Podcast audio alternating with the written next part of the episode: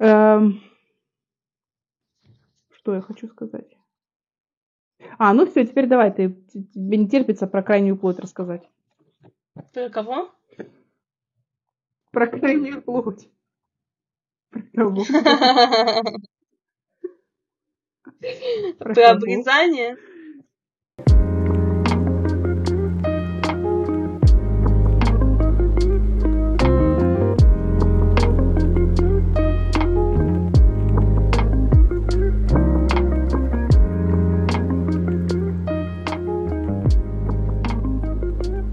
Здравствуйте, дорогие друзья! Мы приветствуем вас в третьей серии подкаста «Эра милосердия». Э, сегодня мы будем обсуждать э, прочитанный нами отрывок из книги «Бытия». Мы читали с 11 главы 32 стиха по 17 главу 27 стих. С вами Елена Чечет и Инна Мезенцева. Мы не эксперты, мы читаем в первый раз Библию и делимся своими впечатлениями друг с другом. Эм, Инна, как тебе все, что ты прочитала, увлекательная история. Э, просто здесь тоже очень много всего, она насыщенная. И как тебе понравилась эта неделя?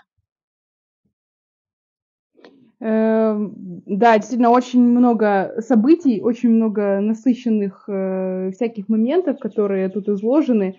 Э, много противоречивых моментов лично у меня. Опять же, вопросов больше, чем ответов. Э, но уже потихонечку это все начинает в голове оседать, занимать какие-то предопределенные нужные места. Э, начинаются какие-то воспоминания из детства о том, как я когда-то 20 лет назад читала детскую Библию.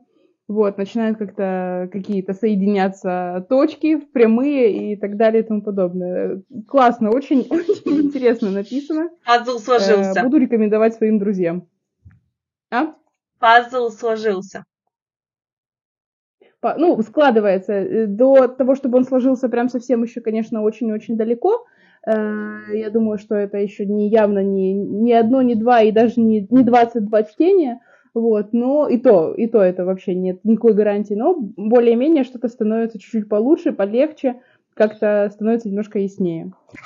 Э, ну, чтобы было понятно, вот это, это вот эта часть, которую мы прочитали за последние три серии, которые мы записали, очень маленькая, и ну, мы же так рассчитали, что мы должны, должны за, закончить Ветхий Завет за год. Э, ты потом, может быть, начнешь еще раз. Я пойду читать дальше Новый Завет.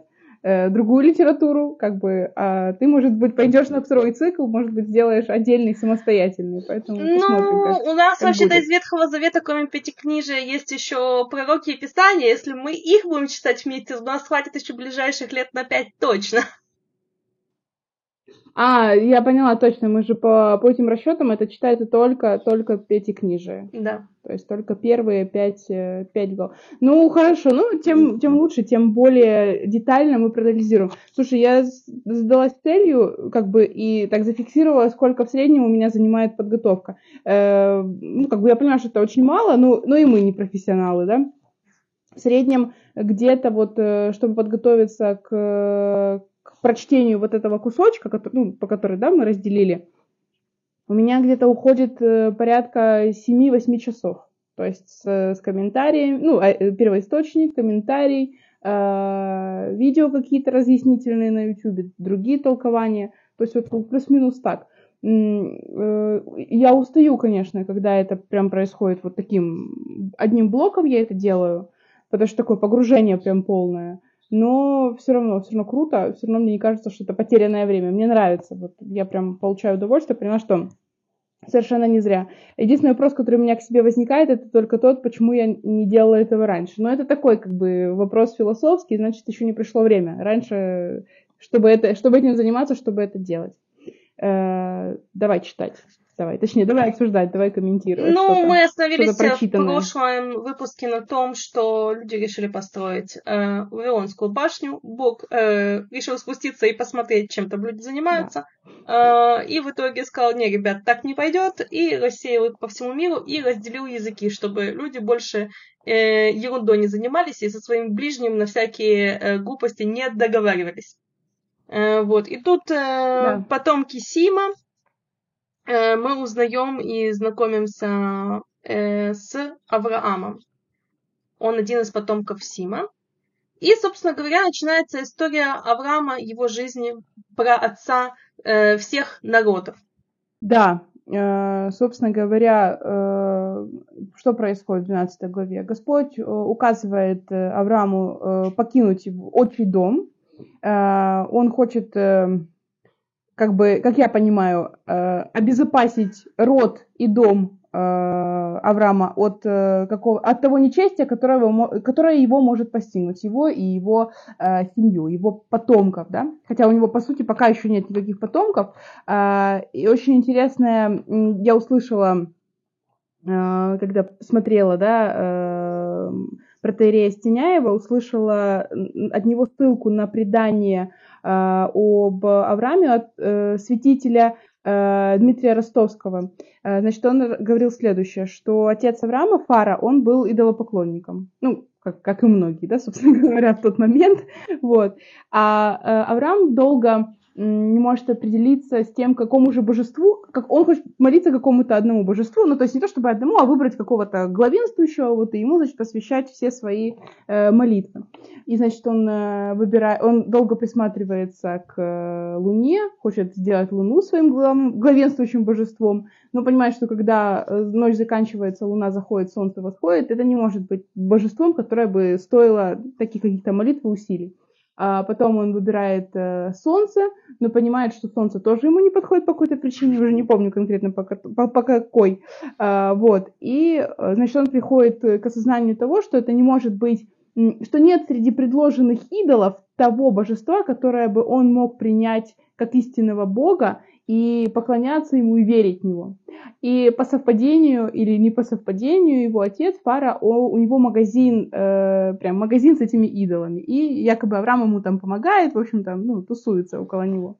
И когда он понял, что это все, в общем, не то, чего хотелось бы ему в жизни, э, он пришел и перебил всех идолов, которые там были, от мала до велика. И там оставался один большой, и вот он большому вложил в руки молоток и, ну, подождал, пока, собственно говоря, вот э, придет отец. Когда отец пришел и, ну, пришел и вышел из себя и говорит, ну, что ты натворил? Он говорит, это не я. Это вот он, здоровый, который стоит, это он перебил всех идолов. Он говорит, он идол, как он мог это сделать? Он говорит, ну вот это и подумай, как, как можете поклоняться тому, кто, кто не может ничего сотворить, кто не может ничего сделать, в общем, ну такая типа история про то, что он э, якобы вот таким образом он избрал, э, поверил в единого Бога. Э, потом, э, ну как продолжение этого предания, этой легенды, оно сводится к тому, что когда э, односельчане его узнали о том, что он верит в Бога, который им не знаком, Э, люди, как, э, как всякие создания, как, как, ну, эти люди, как и всякие другие, э, они не любят чего-то нового, особенно не любят того, чего они не могут понять и осознать. Они, в общем, ну, начали как-то на него косо смотреть. В общем, не понравилось ему то, что делает Авраам, и они его привели к Немроду. Про Немрода мы уже читали чуть-чуть раньше. Такой главный тип у них там был из царской династии. И, значит, э, он его э, бросил в огонь, а Авраам, в общем, не сгорел, и все с ним было хорошо, и его, соответственно, изгнали из этих земель, и по этой причине, якобы, по этой причине они пошли куда-то в другое место искать какого-то лучшего житья-бытия.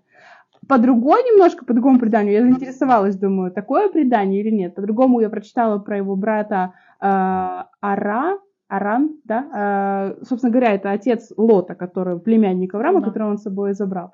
Э, вот, и э, его брат, он, он был как раз-таки идолопок... по, одной, по одному преданию он тоже не был идолопоклонником, и его убили из-за этого, а по другому преданию он как раз-таки был идолопоклонником, и э, когда Авраам поджег э, наверное, потому что Авраам, ну, поджигатель был не только осовских магазинов, но и других каких-то владений людей, где находились неугодные идолы то. Не только да, Дайнерис, то, а, вышедшая а... из пламени, но и экстремист. Да, да, ну, да, да, вот. И он, получается, ну, это по другому преданию. И когда его брат э, начал спасать подожженное Авраамом кладбище, э, он там погиб, и, соответственно, вот Аврааму тоже пришлось идти. Ну, короче, все, все сводится к тому, что он э, отрицал э, идолопоклонничество, поверил э, в единого Бога, и ему по этой причине, собственно говоря, пришлось уйти. Но это предание, это, этому, я так понимаю, нет никаких э, документальных источников, какого фактического подтверждения. Ну, такая, как бы, такая интересная, как по мне, легенда. Нет, почему же? Вот. Почему же нет никаких документальных подтверждений? В иудаизме, э, как нам уже известно, кроме э, Торы, есть э, устная Тора, которую передают из поколения в поколение. И как раз-таки в устной традиции э, это достаточно известный мидраж, то есть толкование, э, на тему того, что э, отец Терах, отец Авраама, был идолопоклонником и не просто одержал именно лавку с этими истуканами. Mm-hmm. И Авраам э, какими-то своими умозаключениями, рассуждая как ты говорила, э, о Луне, о Солнце, о разных идолах, которым поклонялись тогда люди, пришел к выводу, и ему открылось, что э, есть э, один единственный Бог, и он един, и он не э, в этих идолах, не в каменных истуканах, которым поклоняются все, рядом с кем он живет. Так что, скажем так, в еврейской литературе э, есть подтверждение этому мидрашу, это записано в самых древних э, книгах. Там, если мы вернемся к Талмуду, я так понимаю, что и там мы встретим э, это толкование. А эта книга достаточно весомая. И, значит, Аврааму пришлось уйти из места, где он жил, и дальше мы следим за его странствием. Да, э, опять же, ушел, э, исходя из чего, да? Бросил все, бросил, бросил свой дом, бросил свою землю, бросил все свое имущество, как бы, насколько я понимаю из текста. В обещание, да, эм, взамен на обещание о том, что Господь ему дарует многочисленное потомство, э, дарует ему все блага, временные, вечные, наградит его славой э, и бессмертием в потомстве и превращением его личности в такой источник благоденствия для других. Э, интересно тоже по мне, что вот э, с 12 по 17 главу вот, так, вот эти обещания, они периодически, ну, как бы, повторяются, немножко меняя формулировку, то есть они так обкатываются, то есть он постоянно, постоянно об этом они говорят, они заключают завет за завет, ну не то, что завет за заветом, они заключают один завет, потом немножко как бы, как, это как основной договор, потом к нему как бы доп. соглашение идет, то есть немножко уточняют условия своего договора, ну и в общем вот такие какие-то у них моменты очень интересные. Но суть одна, то есть суть сводится к тому, что, э, значит, э, иди за мной, э, верь мне, и я дам тебе то, чего ты жаждешь больше всего.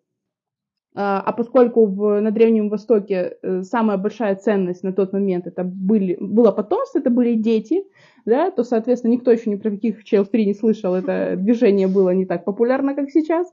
Вот, поэтому, собственно говоря, это было для него большим таким, э, большой надеждой, и учитывая то, что э, достаточно такой уже, ну, возрастной был дядечка, вот. Ну и, собственно говоря, идет, э, уходит из отчего дома в упование на все то, что, вот, э, что ему обещает Господь.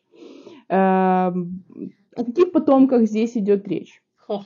Поскольку, как я, как я э, выяснила для себя, утвердилась в мысли о том, что э, авраам, авраамистическими религиями называется христианство, мусульманство и иудаизм, то получается, что мы можем говорить э, в двух разных контекстах о том, что все люди, перечисленных выше религиозных конфессий, являются потомками Авраама. Только э, если евреи являются его плотскими потомками, и, ну, я не знаю, можно ли говорить о том, что мусульмане тоже являются его плотскими потомками? Да, конечно, здесь напрямую, напрямую об этом сказано. Исмаил, Ишмаэль, он потомок Авраама, и, э, естественно, мусульмане считаются потомками Авраама. Только они его называют Ибрагимом.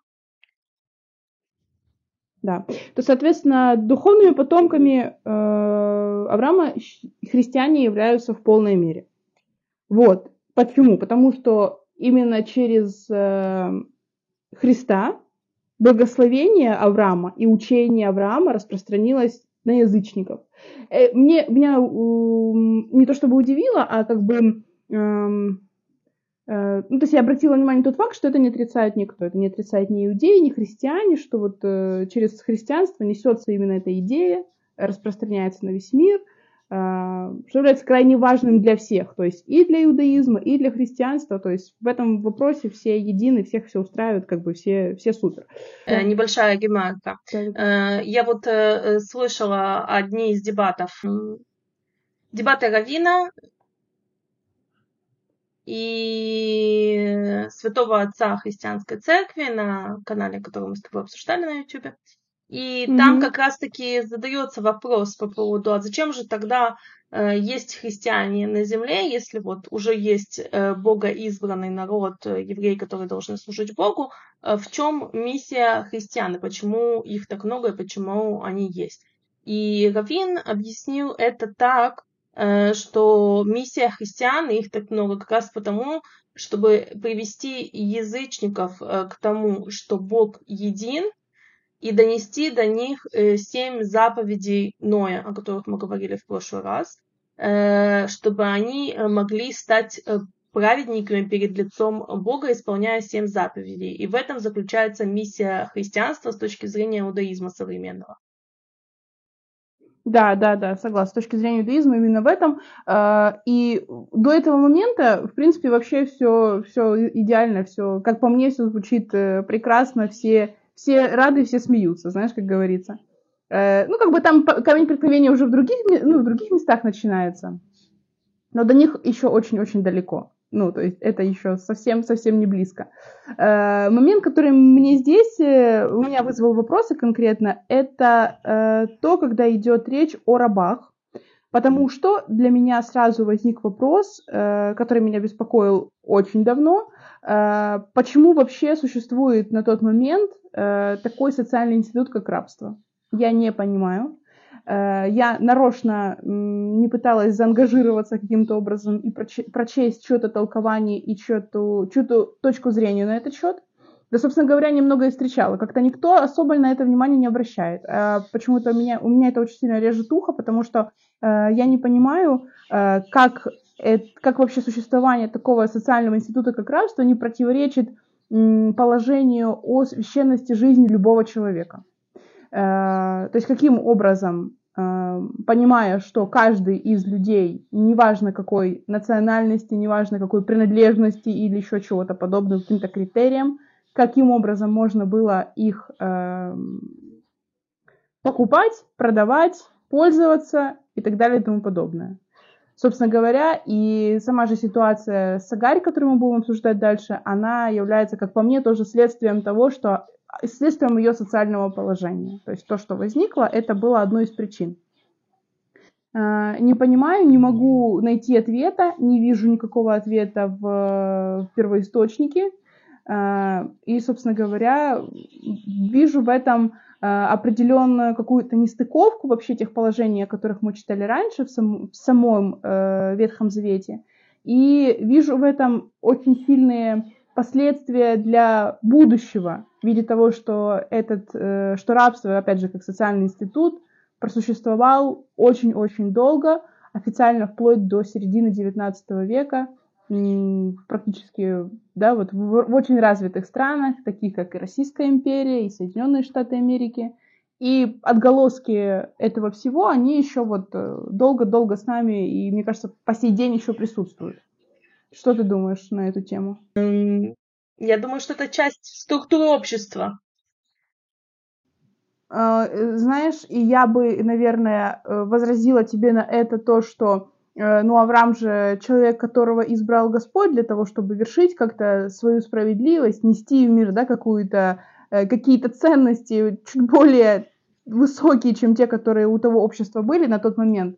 Но я поняла, что Авраам это не, не, не как бы не, не тот эм, не идеальный человек. То есть это не тот, кто эм, во всем э, достоин того, чтобы его подражали, чтобы его, к нему прислушивались, потому что следующая претензия к Аврааму у меня конкретно это момент, где он использует свою жену, уже законную, равную ему, и это меня вообще, этот момент меня как бы смутил, И как я понимаю, э, ну, то, что он делал, это не было продиктовано, вернее, его вообще э, поход в Египет, он не был продиктован какой-то э, высшей волей, об этом Господь ему не говорил, это было его самостоятельное решение. Нет, почему? Господь а... ему говорит, и сказал Господь Аврааму, пойди из земли твоей, лех леха мерцеха. Господь ему говорит, оставь свою землю. Там не было сказано про Египет. Там не было сказано про Египет. Египет это было его самостоятельное решение. А, почему? Потому что на те земли, к которой он пришел, а, наступил голод. И он не доверился Богу, он не доверился тому, что Господь решит эту ситуацию самостоятельно. Он решил, он подумал, что я буду решать ее сам, так как я могу. И решил уходить поэтому в Египет. И потому, что он шел в Египет, он поэтому и сказал Саре, Сара, скажи, что ты моя сестра, потому что иначе меня сейчас э, тут пришибут. То есть э, очень некрасивый поступок, максимально некрасивый, э, максимально свидетельствующий о, о, о, как бы не то чтобы о порочности человеческой натуры, но о его такой, знаешь, э, ну, низменности, если так можно выразиться, то есть о том, что никто, никто не, не, не свят максимально, никто не может претендовать на звание какой-то, знаешь, какого-то идеала, и вот, казалось бы, да, даже Авраам вот тому подтверждение, потому что его поступок, как бы, он э, ну, не совсем мне, допустим, понятен. Нет, я понимаю с точки зрения эм, практичности, то есть его такое такая малодушная хитрость, э, она, конечно, оправдывает, оправдывается только тем, что вот этими грубыми нравами эпохи, да, то есть что он прекрасно понимал, что если он так не поступит, его действительно убьют, он был вынужден э, прибегнуть к этому вранью, к такому, эм, к меньшему злу, да, скажем так, чтобы избежать смерти и порабощения. Но, опять же, послушай Господа он, возможно, бы этого не случилось. Но Господь все равно э, помогает ему, он наказывает фараона. Хотя, как по мне, допустим, фараон в этой ситуации, ну, не совсем не прав, потому что, ну, он откуда знает, что она ему жена, а не сестра. Ну, то есть фараон оказался жертвой ситуации, как по мне, вообще полной, понимаешь? То есть он здесь ни при чем, он, э, ну, как бы, невиновен, как по мне. Э, не знаю, то есть в этот, в этот момент он... Э, проявляет свои не лучшие качества, э, и как бы мы понимаем, наверное, в данном случае, что Библия это все-таки книга не про идеальных людей. Э, почему? Потому что то, как ты правильно сказала, ни у Авраама, ни у Сары, у них не было эталонов, у них не было образцов для подражания. Они жили настолько все равно в прогнившем достаточно обществе, в том обществе, где не было ценности, э, должной ценности жизни человеческой, должной ценности, наверное, какого-то какое-то понятие о чести, возможно, может быть, не совсем корректно, ну вот как-то в известном смысле, да. А, то есть почему он посчитал возможным так поступить? Потому что он не знал, что, наверное, так нельзя поступать, наверное, так не стоит поступать, наверное, он, может, и понимал, что поступок его дурен, но, возможно, не посчитал, что есть какой-то иной вариант э, в этом смысле, да. А, но, тем не менее, все для них закончилось достаточно благополучно. Их отпустили, отпустили с э, определенными ништяками, то есть взяли они оттуда достаточно много, сколько, сколько смогли унесть. Вот, поэтому вроде бы как э, ну, ситуация оказалась э, в его пользу, можно сказать так. Э, а ты что думаешь? Ну вот мне интересно, как именно, нам же тут не говорят, как э, конкретно поразил э, Господь э, фараона Засару, и я так понимаю, что имеется в виду э, нехорошие венерические заболевания. Мне вот это понравилась подробность. Mm-hmm. И кроме того, э, все очень интересно складывается, не просто так. Мы вспоминаем о том, что э, это время, в которое, мягко говоря, не было контрацепции, и при этом мы видим, что фараону Сара понравилось, и он стал с ней жить как со своей женой. А, и при этом мы видим, что Сара все это время э, очень привлекательная, очень красивая, э, но бесплодная. То есть, если бы ситуация таковой не была, то в этот момент наша бы история и закончилась, потому что Сара бы стала рожать детей э, египетскому фараону, и вся история дальше продолжалась бы совершенно в другом ключе. То есть, что тут есть какой-то замысел Божий в том, что Сара красивая, привлекательная женщина, которая всем нравится, но при этом бесплодная. Угу. И дальше мы переходим... И ты считаешь, что ее можно было поэтому так использовать, что ли? Это, это что? Что-что? Типа, ну, ничего страшного, бери. Это значит, что ее можно так использовать, типа, берите, все равно ничего страшного Нет, не ну случится. что типа в этом есть, э, что это не просто так, что она бесплодная, что она такая выдающаяся А. женщина. Во-первых, она выдающаяся, потому что, ну, понятно, что она ведет себя как княгиня, как хозяйка, как э, властительница какого-то э, своего надела, э, обладает и умом, судя по тому, что мы читаем, и внешностью, э, и мужем, все при ней, так сказать, но при этом э, не выполняет основную женскую функцию по тем временам, не рожает детей. Почему так? Э, это очень тяжело объяснить. И вот э, я думаю, что вот не просто так это был такой период в ее жизни, что у нее была такая власть, а может поэтому у нее была такая власть над мужчинами.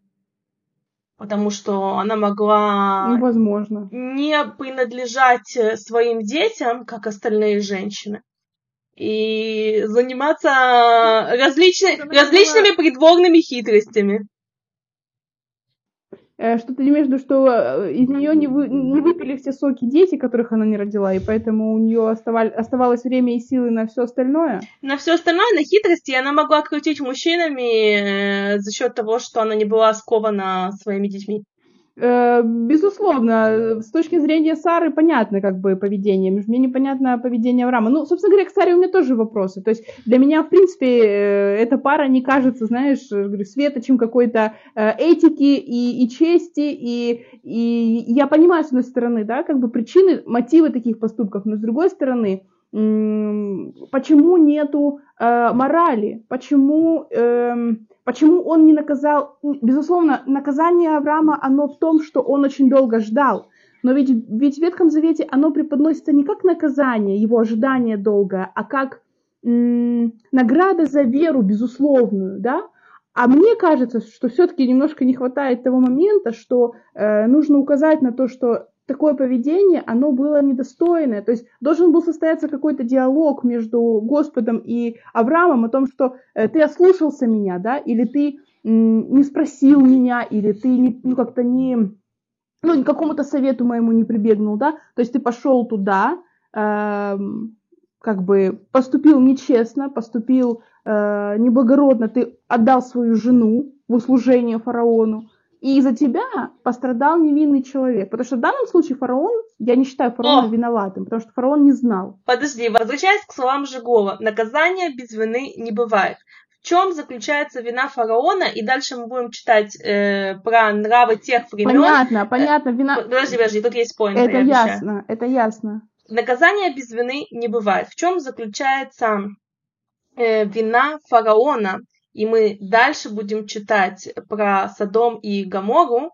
Э, это наказание Бога за то, что людей, пришедших в их э, страну, в их город, они не приветствовали и не давали им заходить свободно, а пришедших к ним, они были настолько негостеприимны, что они их убивали.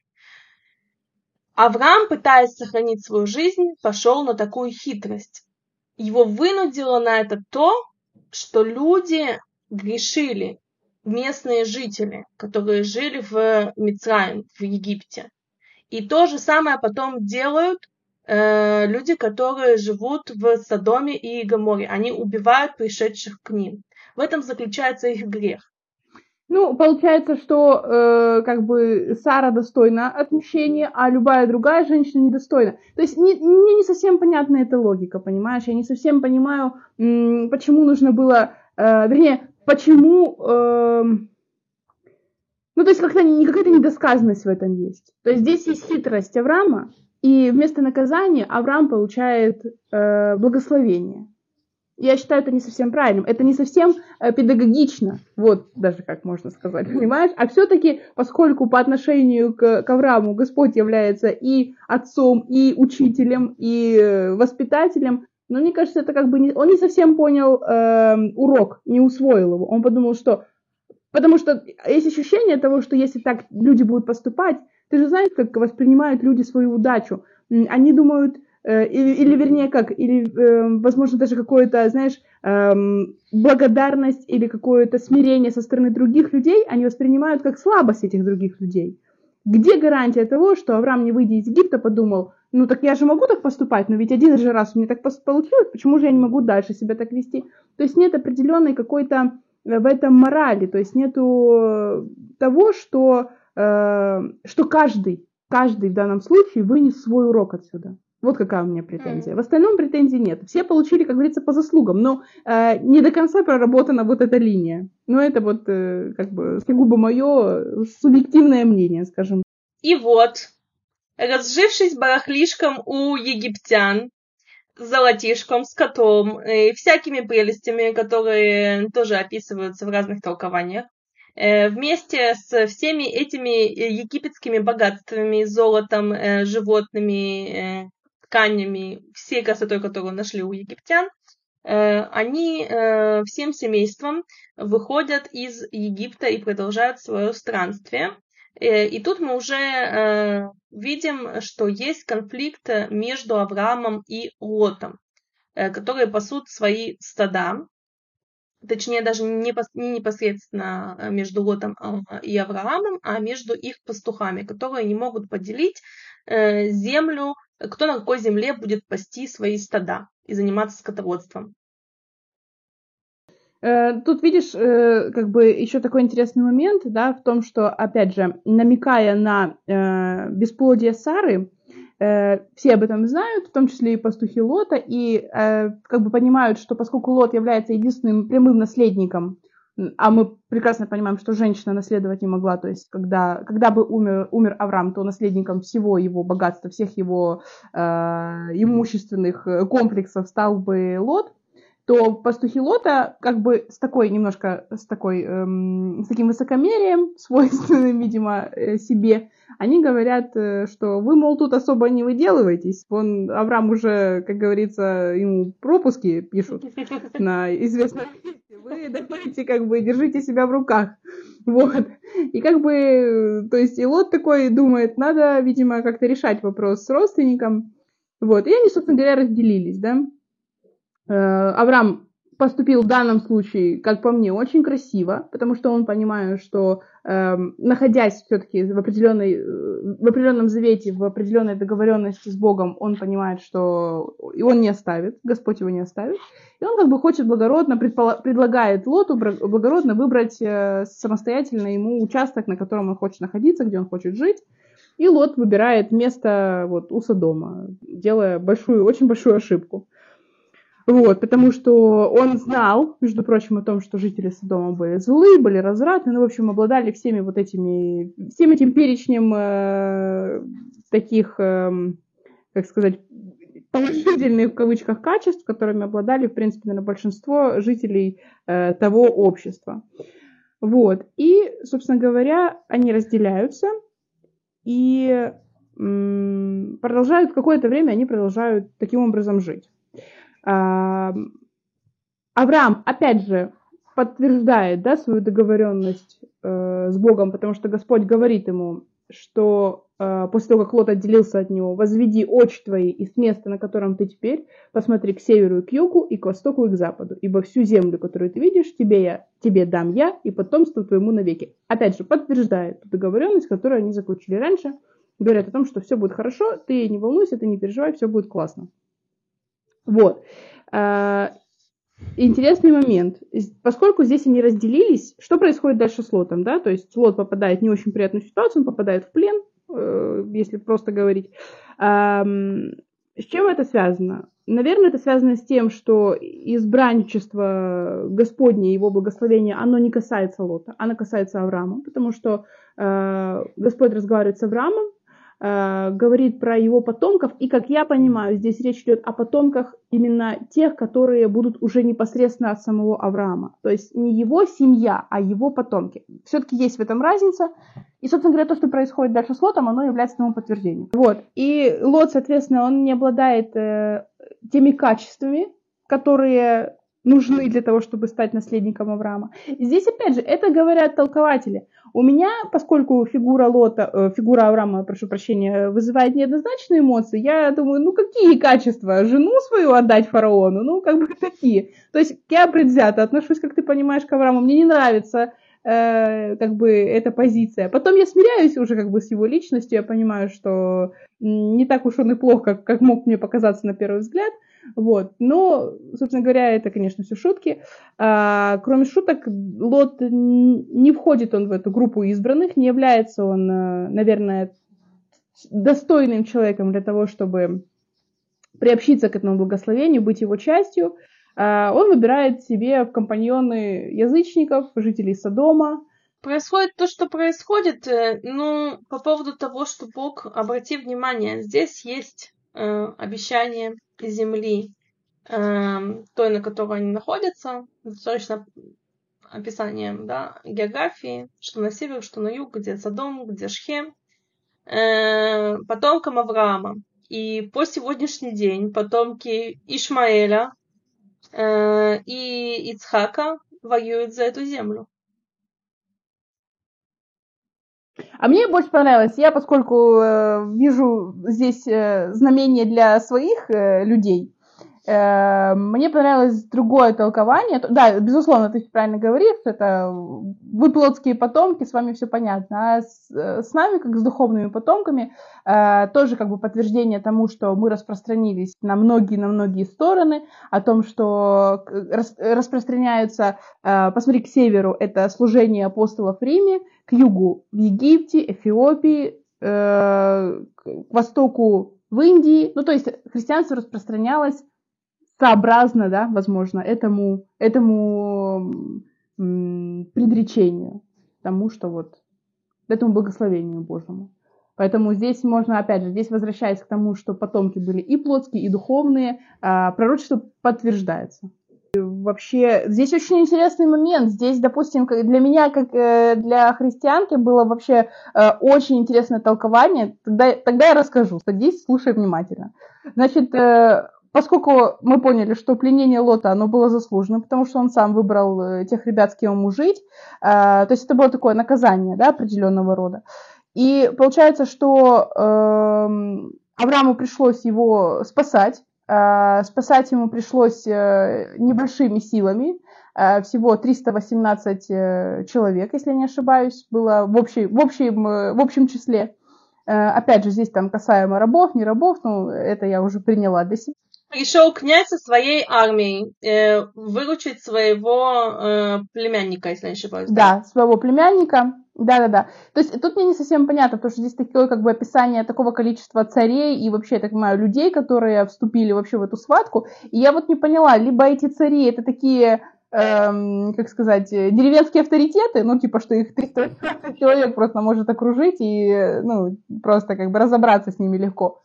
Либо они были вот настолько, это какое-то благословение на них снизошло, что они в количестве 318 человек смогли Э, разоружить и победить вот такое количество людей, которые собрались здесь на, на, на этом поле брани. Ну, в общем, не совсем понятно, здесь как бы тоже есть э, такие разногласия, как по мне. Вот, и в, 14, в 18 стихе 14 главы сказано, «Э, «И Мелхиседек, царь Салимский, вынес хлеб и вино. Он был священник Бога Всевышнего». Э, то есть здесь, с одной стороны, первое, первое, да, как бы с первого взгляда, это доставка провианта, э, миссия непосредственно. Э, со второй стороны, это, опять же, как считают христианские толкователи, это бескровное жертвоприношение, которое имеет уже такую непосредственную связь с, ново, с новозаветным таинством Евхаристии, проще говоря, причастия. И здесь опять же, да, ссылка на то, что Мелхиседек, он был священником Бога Всевышнего. Насколько я понимаю, в 20 стихе «И благословен Бог Всевышний, который предал врагов твоих в руки твои». Авраам дал ему десятую часть из всего. То есть Авраам приносит ему десятину добровольно, по сути, является податью. Второй момент. Мелхиседек является священником, и как рассматривают эту фигуру, то есть все это, э, скрепляя, да, соединяя воедино, христианские толкователи считают, что Мелхиседек – это прообраз Христа, который упоминается в Ветхом Завете. Э, и получается, что, э, поправь меня, если я что-то скажу неправильно, как я поняла, из, э, из толкований, из переводов Мелхи – это царь, да? Мелах, да, это царь. Авимелах – это... Да. Седек, Седек – это правед, праведный, да? Да, праведный царь. То есть праведный царь. Как говорит Стеняев, царь Салимский, то есть Салим в данном случае значит Иерусалимский, потому что приставка Ире добавилась, когда Господь э, будет, я так вот не совсем этот момент поняла, то ли приносить жертву Исаака, то ли, ну, в общем, вот по поводу вообще возникновения и, и значения слова Иерусалим, э, что это значит? А, Иерусалим все очень просто. От слова шалом. Ир это город, город мира. Город мира. Как бы парадоксально это это не звучало. Мира в смысле э, не глобального мира, а мира в смысле... Ну, я понимаю, понимаю, да, да. Шалом. Да. Ира шалом. Город ну, мира. Я поняла. Ну, то есть, вот здесь как бы ссылка на то, что, ну, вернее, такое, да, такое, такая трактовка, что царь Салимский, в данном случае имеется в виду Иерусалимский. Вот. И, собственно говоря, э, то, что, как я уже сказала, Мелхиседек символизирует Христа. И еще такой э, момент, уже не касающийся Мелхиседека, а в целом э, о том, что такое огромное количество здесь названий всяких царей. И, наверное, для людей очень образованных эти названия, эти имена что-то означают, но как бы ни для тебя, ни для меня это вот просто какие-то ну, странные имена. И так интересно, что, да, э, когда-то ведь они же означали что-то, это же были действительно реальные исторические личности, это существовавшие люди. И вот э, столько времени прошло, и это все вот стало мусором. Просто какая-то вообще пыль. И Авраам вот уже сколько, сколько тысяч лет живет э, в сознании людей. Нет, ну, во-первых, э, многие, многие из имен, которые мы читаем в этих главах, они популярно используются. Кроме того, у многих э, из имен, как вот мы сейчас обсудили... Нет, нет, нет, э, используется, используется это понятно, но это ведь исторические личности, но мы про них знаем, ну, вот столько где-то приблизительно, понимаешь? В а. этом моя мысль. То есть, что э, выбор, как бы, что Господь выбирает людей, э, с одной стороны, Господь выбирает людей, которые должны сыграть очень важную роль и играют очень важную роль. Но в данном случае, наверное, знаешь, появление, опять же, это с точки зрения христианских толкователей, это не моя мысль совершенно. А, Теперь то, это твоя мысль.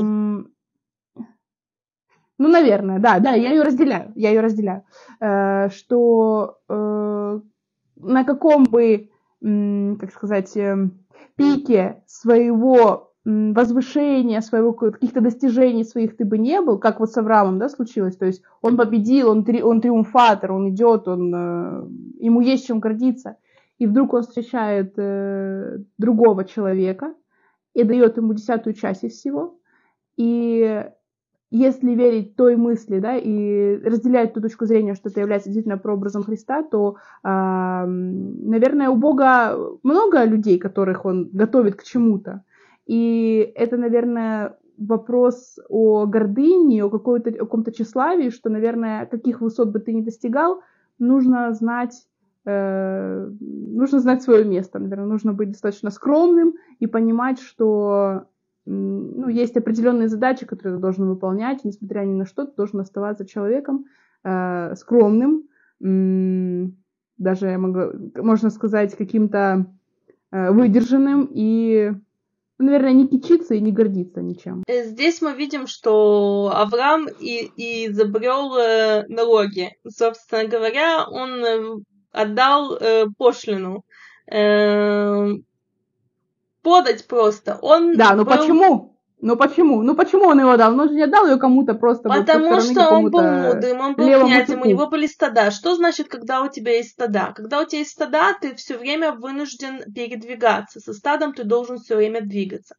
По дороге своего движения, э, как мы видим, как сделал вот э, э, скотоводцы, э, пастухи э, останавливались возле городов, в которых есть какая-то инфраструктура. То есть они разбивали свой лагерь рядом с существующим городом.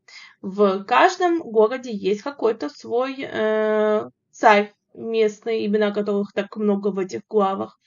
Э, и Авраам, будучи человеком э, мудрым, э, со всеми этими людьми мог договориться.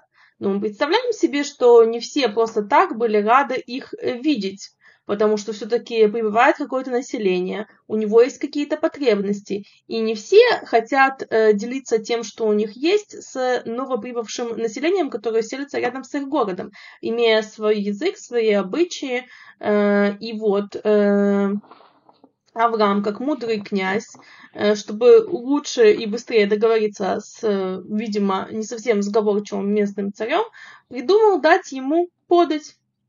Гениально, по-моему.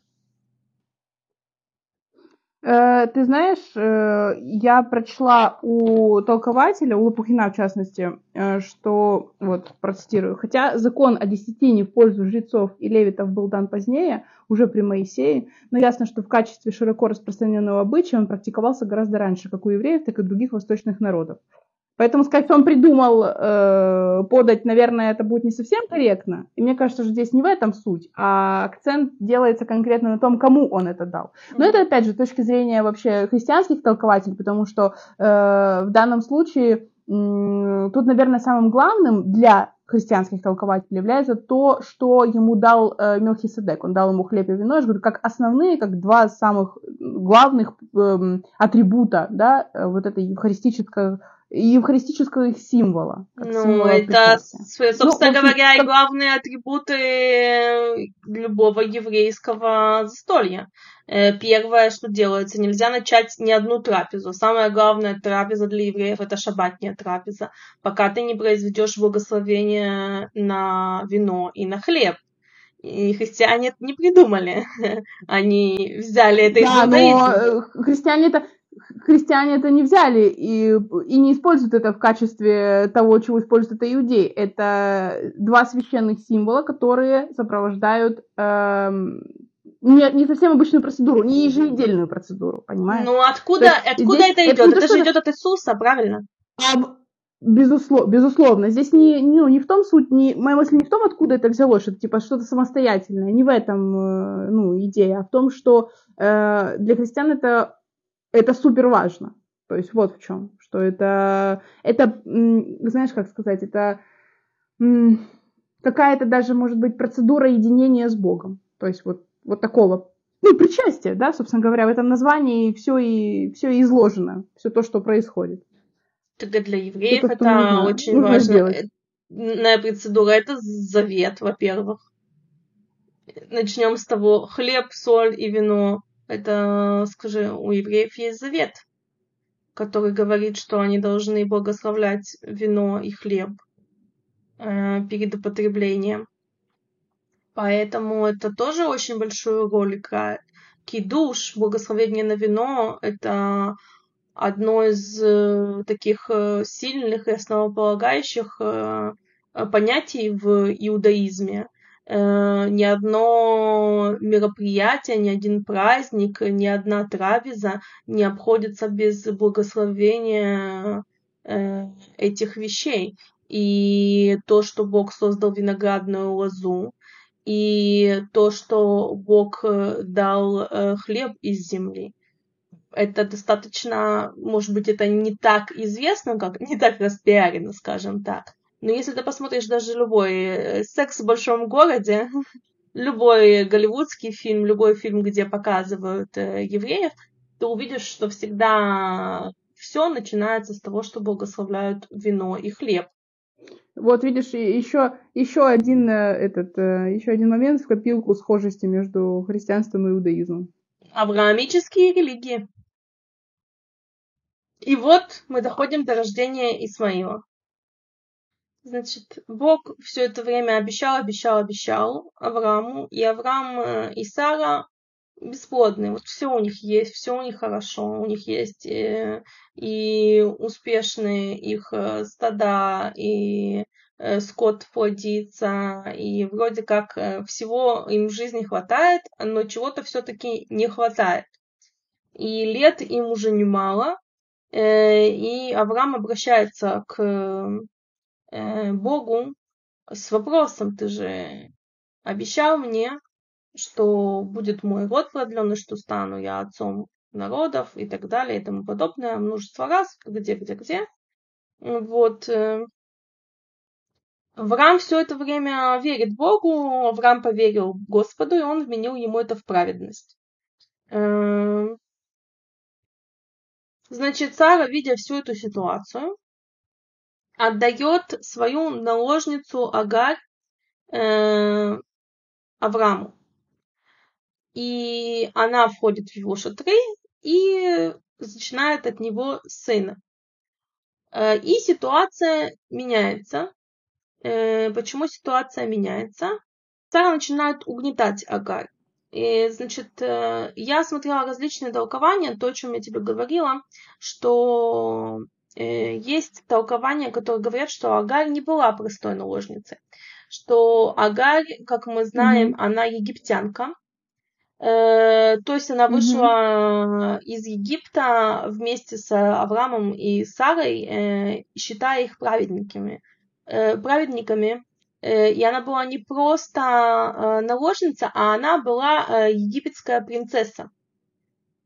И считая Сару и Авраама праведниками, ушла с ними, захотела жить в их семье, и поэтому была с Сарой. И когда она э, входит э, в шатры Авраама и беременеет от него, она поддает сомнению то, э, что Сара э, праведница. Э, рассуждая о том, что вот столько лет Сара жила с Авраамом и не могла зачать от него ребенка.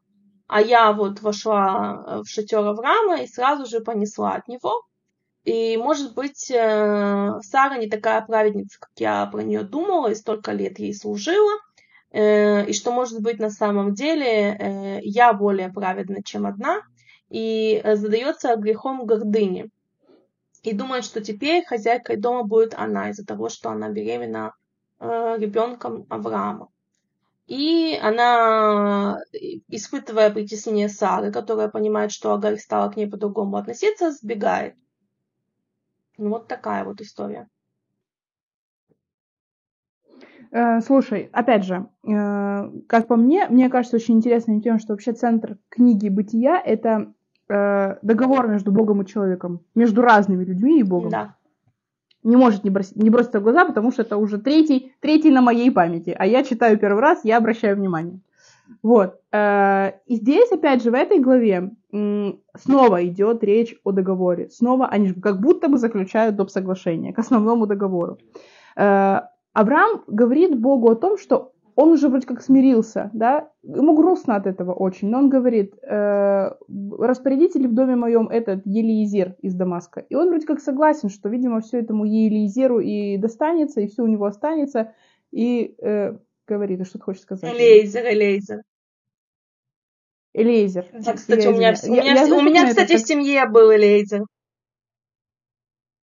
Uh, у меня как этот, uh, скажи мне, как, как про крымских татар, знаешь, как это, ты базер, так и у меня этот Элейзер.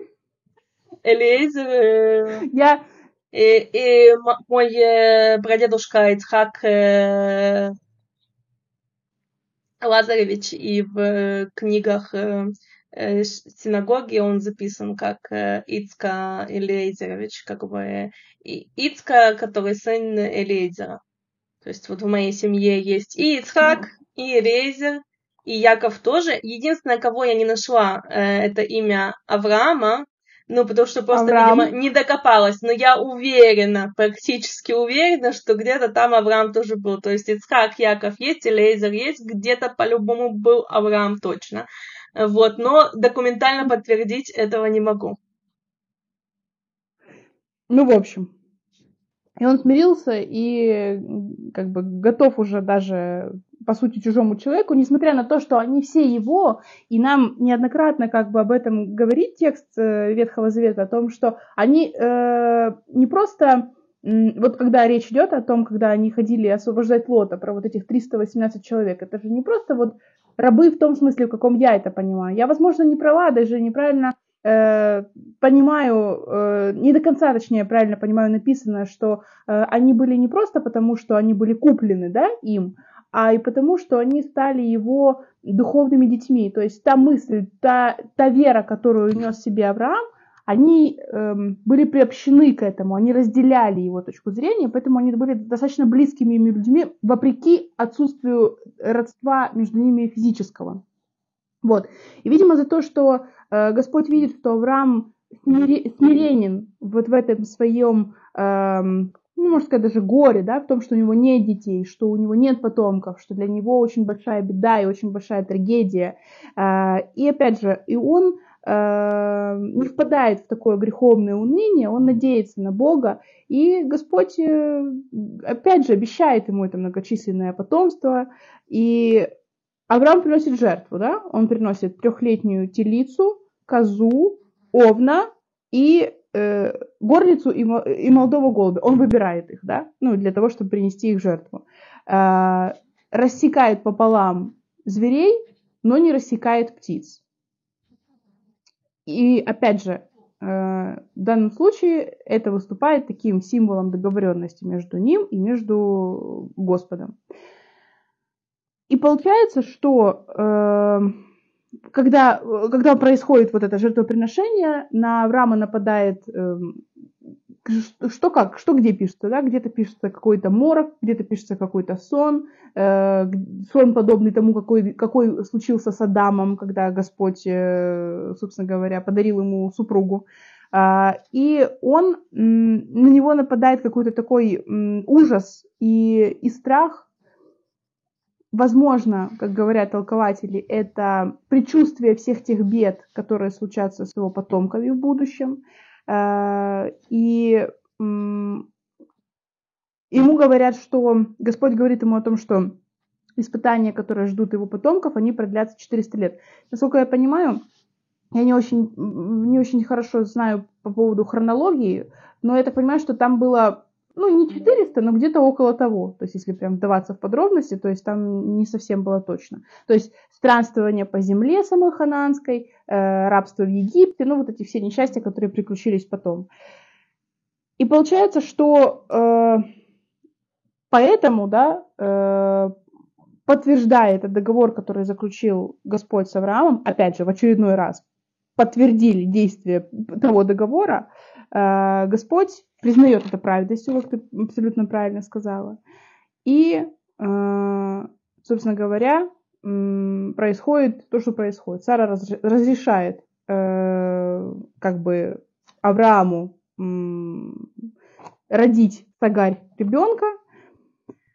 Вот. Потому что считает, э, не только вот ты, ты так говоришь интересно, да, по поводу того, что есть предположение, что Агарь была принцессой и что почему она возгордилась, потому что якобы э, она подумала, что на нее снизошло благословение Господа, а на Сару не снизошло. Так Сара ведь сама же считала себя виновницей всего происходящего. Ей ведь самой казалось, что потому что она наказана за что-то э, Богом, потому и она и не может зачать. И по этой же причине она предлагает Аврааму э, в жены свою служанку, то есть для того, чтобы исправить эту ситуацию. Э, Но это момент маловерия Сары. Что... В отличие от Авраама, который полагался на Бога, и верил, что Бог исполнит свое обещание, Сара засомневалась, что Бог исполнит это обещание. Да, да. Ну, опять же, видишь, здесь в данном случае она сомневается, она думает, что, может быть, действительно она за что-то наказана. То есть у нас же нету, мы же не видим отсюда из текста, что Господь хотя бы раз разговаривал с Сарой и сказал Саре, Сара, не переживай, я дам тебе ребенка. Опять же, здесь этого не было. То есть если он с Авраамом говорил, и он его поддерживал, то с Сарой никто не говорил, Саре тяжело. Ну, то есть ее можно понять, понимаешь? То есть она, опять же, э, будучи хозяйкой, будучи госпожой, будучи владычицей дома, всех вот этих вот моментов, большого количества людей, которые находятся у нее в подчинении, э, жизнями которых она, по сути, распоряжается, она не может сделать того основного, что от нее требуется, как от женщины Древнего Востока, это родить ребенка. И она воспринимает свою бесплодность как наказание, как эм, какую-то, знаешь, э, как будто ее пометили, да, как недостойную. И чтобы не навлекать, видимо, не навлекать э, какой-то молвы, каких-то слухов на всю свою семью и на, в первую очередь на, на своего мужа, она думает, что это единственное решение, вообще единственное возможное решение всей этой ситуации. Выступает очень по-женски. Э, то есть, да, с другой стороны, если э, основываться на э, нормах семейного права той эпохи, то дети, все дети, которые были рождены у ее мужа, неважно от кого, они будут ее детьми точно так же, как его. То есть, по сути, она не теряет ничего, и речи о каком-то незаконнорожденном ребенке быть не может, потому что это будет точно такой же ее ребенок, как Авраама. То есть, по сути, как бы в социальном положении она никуда не падает, ничего не теряет, что, ну, по сути, в принципе, тоже хорошо, да? Пользуется вот. опцией э, суррогатного и... материнства. Да, да, если можно так сказать. Э, ну, только единственное, что суррогатное материнство все-таки, как я понимаю, это момент, когда твоя яйцеклетка участвует э, в, в, ну, как бы, в том, чтобы ее выносили, а здесь как бы ее клеток не было, все было, ага, все было от агарь. Э, она пользуется правовым режимом суррогатного материнства вот этой, вот этой частью. Но когда происходит то, что происходит, когда Агарь возгордилась, безусловно, поступила неправильно. Э, Авраам, опять же, малодушно, у меня все время к нему претензии, можно подумать, видишь, что я к нему очень предвзято отношусь, но он отдает решение судьбы Агаре Саре, он говорит, это твоя рабыня, поступай с ней как хочешь, а ничего, что она носит твоего единственного ребенка. Ну, в смысле, отдавай Саре. А если бы Сара была бы сумасшедшей и сказала, я хочу ее убить? Ну, то есть, если бы она поступила так, я думаю, в этом... Я как раз-таки считаю, что это очень мудрый поступок, потому что если бы... Безусловно, безусловно, очень мудрый, но только здесь нет ни одного слова о заботе о своем неродившемся сыне, ну, ребенке. Он забот, но есть забота о Саре, которая, как ты говоришь, переживает очень сложные эмоции, она сомневается в себе, у нее нет поддержки такой, как есть у Авраама, с которым разговаривает Господь и обещает ему всякие плюшки, э, и она обеспокоена будущем э, своей семьи э, и продолжением рода Авраама.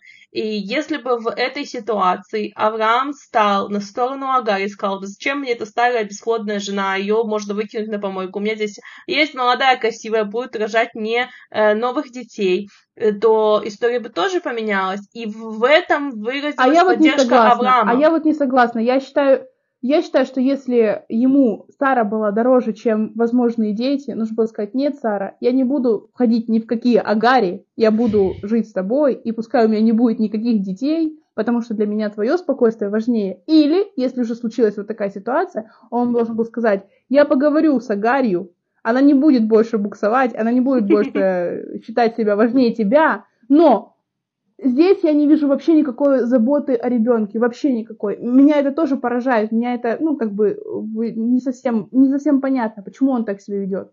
То есть, э, если бы он сказал это, если бы он принял на себя решение этой ситуации, этой проблемы, то, э, ну, возможно, бы Агарь не пришлось пережить все то, что она пережила. И беременную женщину бы никто не бежал, понимаешь? Может быть, это случилось бы так. Ну, согласись, э, имеет э, право на, на жизнь эта мысль. Ну, то есть, э, есть у нее определенные какие-то зерна рациональности. Да, безусловно, Авраама все оправдывают. Но я не понимаю, почему его нужно оправдывать в каких-то определенных вот, ну, очевидно, Не, ну, пришла женщина, ситуациях. сегодня она хочет то, завтра она хочет это, сегодня она говорит, э, возьми служанку, потому что нужен ребенок мне срочно. То есть она же хотела ребенка не Агари, она хотела ребенка, как ты выразилась, себе. То есть все дети Агари были бы ее детьми э, ну, с да. точки зрения правового их статуса. Э, она, грубо говоря, сказала Аврааму, давай мне ребенка, пойди, сделай и принеси. Э, вынь да положь. А потом, э, когда ситуация такая завязалась, э, то есть Авраам, если бы он ей отказал, он тоже не мог ей отказать, потому что у нее было, было такое право, она могла у него попросить ребенка для себя э, другими средствами получить. Да, прекрасно, только тогда ему нужно было немножко... Я прекрасно понимаю Сару, претензий к Саре у меня как не было, так и нет. У меня претензии к Аврааму, почему он по-мужски не, не, не решил эту ситуацию, а сказал, решай ее сама. То есть, ну, типа, доверял, ты начала, доверял ты Саре больше, чем Сара доверяла ему.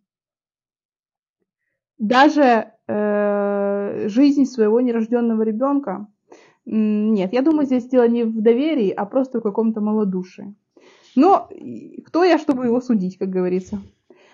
Но, тем не менее, значит, Агарь становится причастной да, к пророчеству Авраама, так как э, через ее сына э, а- он пол- э, вообще получит распространение 12 кочевых племен. То есть он станет родоначальником очень большого количества народов, людей. В общем, по сути, начинает э, сбываться да, пророчество Господа, обещание Господа Авраама о том, что эм, потомство его будет многочисленным.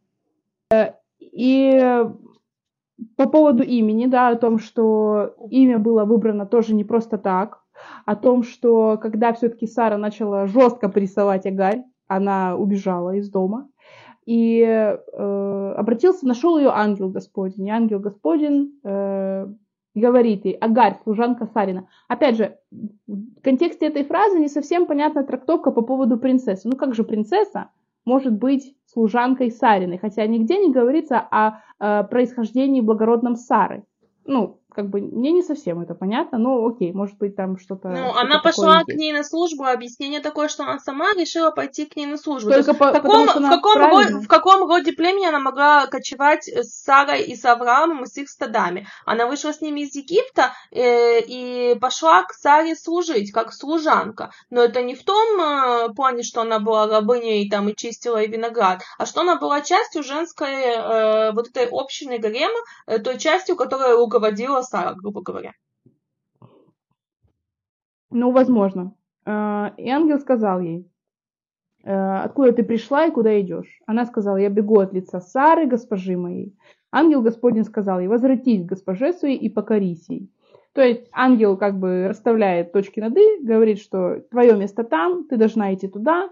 И для того, чтобы ты э, не переживала и ты не боялась о том, что, что может быть что-то произойдет плохое с, с тобой, с твоим ребенком, да, с твоим потомством, э, он говорит, что умножаю, умножу потомство твое, так что нельзя будет исчесть его множество. Вот ты беременна и родишь сына, и наречешь ему имя Измаил, ибо услышал Господь страдание твое. Из этого мы узнаем, что имя Измаил, Исмаил, Ишмаэль означает все одно, да услышит Господь. Бук- Буквально И на иврите, на иврите хоро- это и значит Ишмаэль, да. да услышит Господь, это очень красивое имя. Да, мне тоже нравится это имя, звучит оно действительно очень красиво. И причем именно вот в таком э, произношении, то есть Ишмаэль. Измаил, может, я привыкла просто к нему, то есть я слышала его неоднократно до этого. Исмаил точнее, то есть у нас распространено больше имя Исмаил. Исмаил. У меня учился Ну, со мной Исмаэль- на курсе Исмаил. Да. Э, И дается характеристика, такая тоже, знаешь, пророческая своего рода. Э, В стихе 12. Он будет между людьми, как дикий осел. Руки его на всех, и руки всех на него. Э, Что это значит? Что он будет со всеми вступать в ссоры, и все будут вступать в ссоры с ним. Ну, др- драка, да, по сути. Э, Жить он будет пред лицем всех братьев своих. То есть никуда далеко он не уйдет. Будет здесь по месту. Ну, то есть об- обитать здесь. Э, И получается, что эм, вся жизнь да, э, потомков именно Измаила это такая череда между, между набегами на какие-то, да, там, селения на народы и расплаты за эти, за эти набеги. Это вот буквально то, что говорит Лопухин. Э, Потом, э, по поводу, ком- комментарий по поводу того, что э, жить он будет перед лицем всех братьев своих. То есть и Исмаил, и Исаак, э, два брата, и потомки этих двух братьев, они будут жить все время рядом. Не всегда в мире, но всегда в очень, в очень близкой, э, близко территориально друг к другу, в близком соседстве. Аврааму было 86 лет, когда родился э, Исмаил. То есть вот сбылось первое пророчество, первое обещание, не пророчество, а обещание, которое дал ему Господь. Еще интересная была мысль в том, что по, по нормам, опять же, семейного права, э, которое действовало на тот момент, прелюбодеяние, то есть то, что он зачал с ребенка, не являлось таким грехом. То есть нигде еще в Ветхом Завете мы не встречаем запрета на прелюбодеяние. То есть, да, есть э, осуждение э, разврата, э, но нигде не говорится о прелюбодеянии. И поэтому толкователи говорят, что якобы Авраам какого-то, какой-то большого греха в виде прелюбодеяния и того, что он Сагаль родил ребенка, не сделал. Такой вот интересный момент. Абсолютно, пон- абсолютно понятно. Что... Кроме того, да. жен можно брать больше, чем одну штуку. Э, поэтому не может быть э, прелюбодеянием это действие. То есть, э, собственно говоря... Ну, опять же, мне не совсем понятно, допустим, как, каким образом, ну, тоже какой-то же был, наверное, обряд для зак, заключения брака, то есть это же не то, что, типа, вот я беру тебя в жены, я сегодня беру тебя, завтра беру ее, послезавтра беру, там, еще пятую какую-нибудь. Но здесь не об этом речь, здесь, то есть о том, что в, да, в контексте данной ситуации все, в принципе, было норм. То есть и то, что Агарь родила, и то, что ребенка этого взяли в семью, и то, что он, по сути, являлся цариным ребенком в том числе. То есть здесь все как бы, все как положено, здесь все в елочку. Собственно говоря, отсюда мы переходим к щепетильной теме мужских гениталий, причем не только непосредственно э, Авраама, Ицхака и их семейства, но говорится подробно о том, что Авраам обрезал всех своих рабов. И это завет, mm-hmm. который э, должны совершать в знак э, того, э, что вот с Богом договорились. Э, собственно говоря, э, мы знаем, что у мусульман до сих пор принято э, делать обрезание. Э, то есть Ишмаэль был уже взрослым уже, э, и возраст, э, в который делают обрезание у мусульман это 13 лет, если не ошибаюсь как, как сделали его mm-hmm. по книге э, и Ишмаэлю. Вот, рабов, э, слава богу, ни там, ни там ни у кого нет, поэтому, ну, если бы были, э, их бы тоже нужно было обрезать. Да, эм, интересная глава. Опять же, еще одно дополнительное соглашение к договору, заключенному между Авраамом и Богом, потому что Господь говорит, немножко видоизменяет их имена. Теперь Авраам становится Авраамом, а Сара становится Сарой. Потому что раньше, насколько я, если правильно поняла, э, имя ее произносилось как Сарай. Сарай. Сарай. Сарай. Сарай. Госпожа моя. Сарай. А теперь она становится просто госпожа. Без, без моя, а в целом госпожа. Вот. И я, я прочитала о том, что, ну, точнее, ты тоже это прочитала, о том, что рассмеялся сам э, Авраам, потому что а, он сказал, Господь сказал, что завет мы поставлю с Исааком, которого родит тебе Сара в самое время на другой год. То есть в это время, через год, в этот же день, через год. А он, э, вот, и пал Авраам, это стих 17, и пал Авраам на лице свое и рассмеялся и сказал сам себе, неужели от столетнего будет сын, и Сара 90-летняя неужели родит? Ну, видимо, оба посмеялись, но не, но не хотел Господь, чтобы Авраам слышал, что и Сара тоже над этим всем смеется. Да, и э, вот, это, вот эта часть, э, вот это требование, да, Бога, которое он изложил по поводу обрезания, оно очень важное, потому что действительно я тоже так читала, что теперь э, у всех Э, мальчиков иудеев это делают на восьмой день рождения, у всех мальчиков э, мусульман. Ну, то есть там, вот, кстати, по-разному. До 13 точно, но как бы вот в детском возрасте, то есть не старше 13. Э, то есть очень кажется, ну понятно, что с точки зрения медицинских показателей это, наверное, и хорошо, и правильно, и так и следует делать. Но мне стало интересно, что это вообще значит вот в смысле вот в этом в духовном, то есть почему это делается так или иначе, почему вот происходит именно так. То есть, по сути, обрезание э, это вот это пролитие крови, это как гарантия прочности этого договора, вообще завета между Богом э, и людьми по обычаю того, как, как клялись люди на крови, когда что-то обещали. А, то есть как напоминание о том договоре, который когда-то вступил э, отец верующих и всего потомства вступил сам Авраам. То есть и поэтому все его потомки это делают, чтобы не забывать о том, что, о чем они договорились, к чему они пришли. А, то есть получается, что если говорить о том, какие толкования, какие, какое значение выделяют толкователи, это первое, это отсечение плотских похотей, второе, а, это напоминание о той наследственной греховности, в которой люди зачинаются и рождаются. Интересная мысль, мне бы она точно в голову бы никогда не пришла. И, собственно говоря, то есть вот эта вся, вся эта история, это как бы является самое главное назначение, это напоминание о заключенном э, договоре между Богом и людьми. Как говорят евреи, что, что обрезание, обрезание это как печать на теле, как э, вот есть договор, и ты подписываешь его, листаешь печать. Так в иудаизме считается, что обрезание это как печать на теле человека э, о договоре э, между Богом и людьми, mm-hmm. потомками Авраама. Ну да, знаешь, вот, допустим, э, Десницкий так говорит, интересно, э, он говорит, что, э, то есть это что-то такое, это интимное, то есть то, что ты не показываешь, то, что не выставляешь на показ, то, что не, могу, не может увидеть каждый человек, но это напоминание тебе о том, что ты взял на себя эти обязательства, что ты должен их исполнять, что тебе должно их исполнять.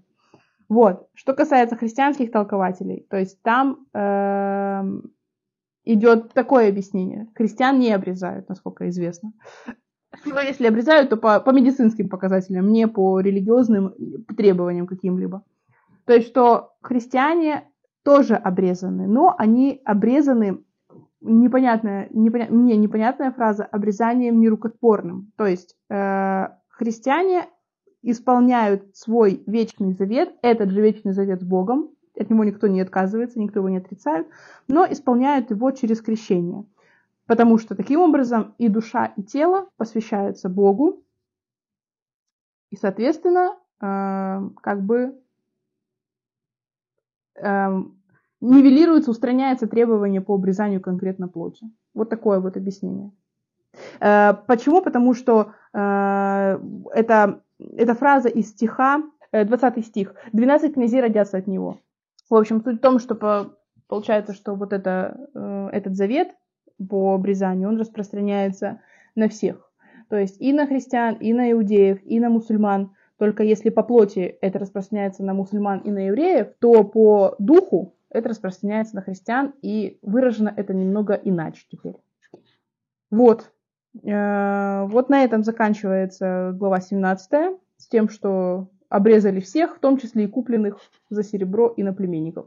Что опять же меня приводит к мысли о рабстве и весьма и весьма огорчает. Эм, и вот еще что интересно, что в Библии есть повторяющиеся сюжеты, и сюжет, который тебя так сильно зацепил, а именно... Про рабство? Нет, не про рабство, про рабство тоже, но нет. Сюжет про, про то... то, что жену кто-то отдает свою. Да. Этот сюжет будет в нашей книге снова. Снова будет история о том, что муж назвал свою жену сестрой, вошел в новый город, и местный правитель возжелал ее и был за это проклят. Э, то есть этот сюжет мы увидим снова. аморальщики. Одни, одни аморальщики просто сплошные. Мне он не понравился, потому что я не понимаю вообще, как так можно.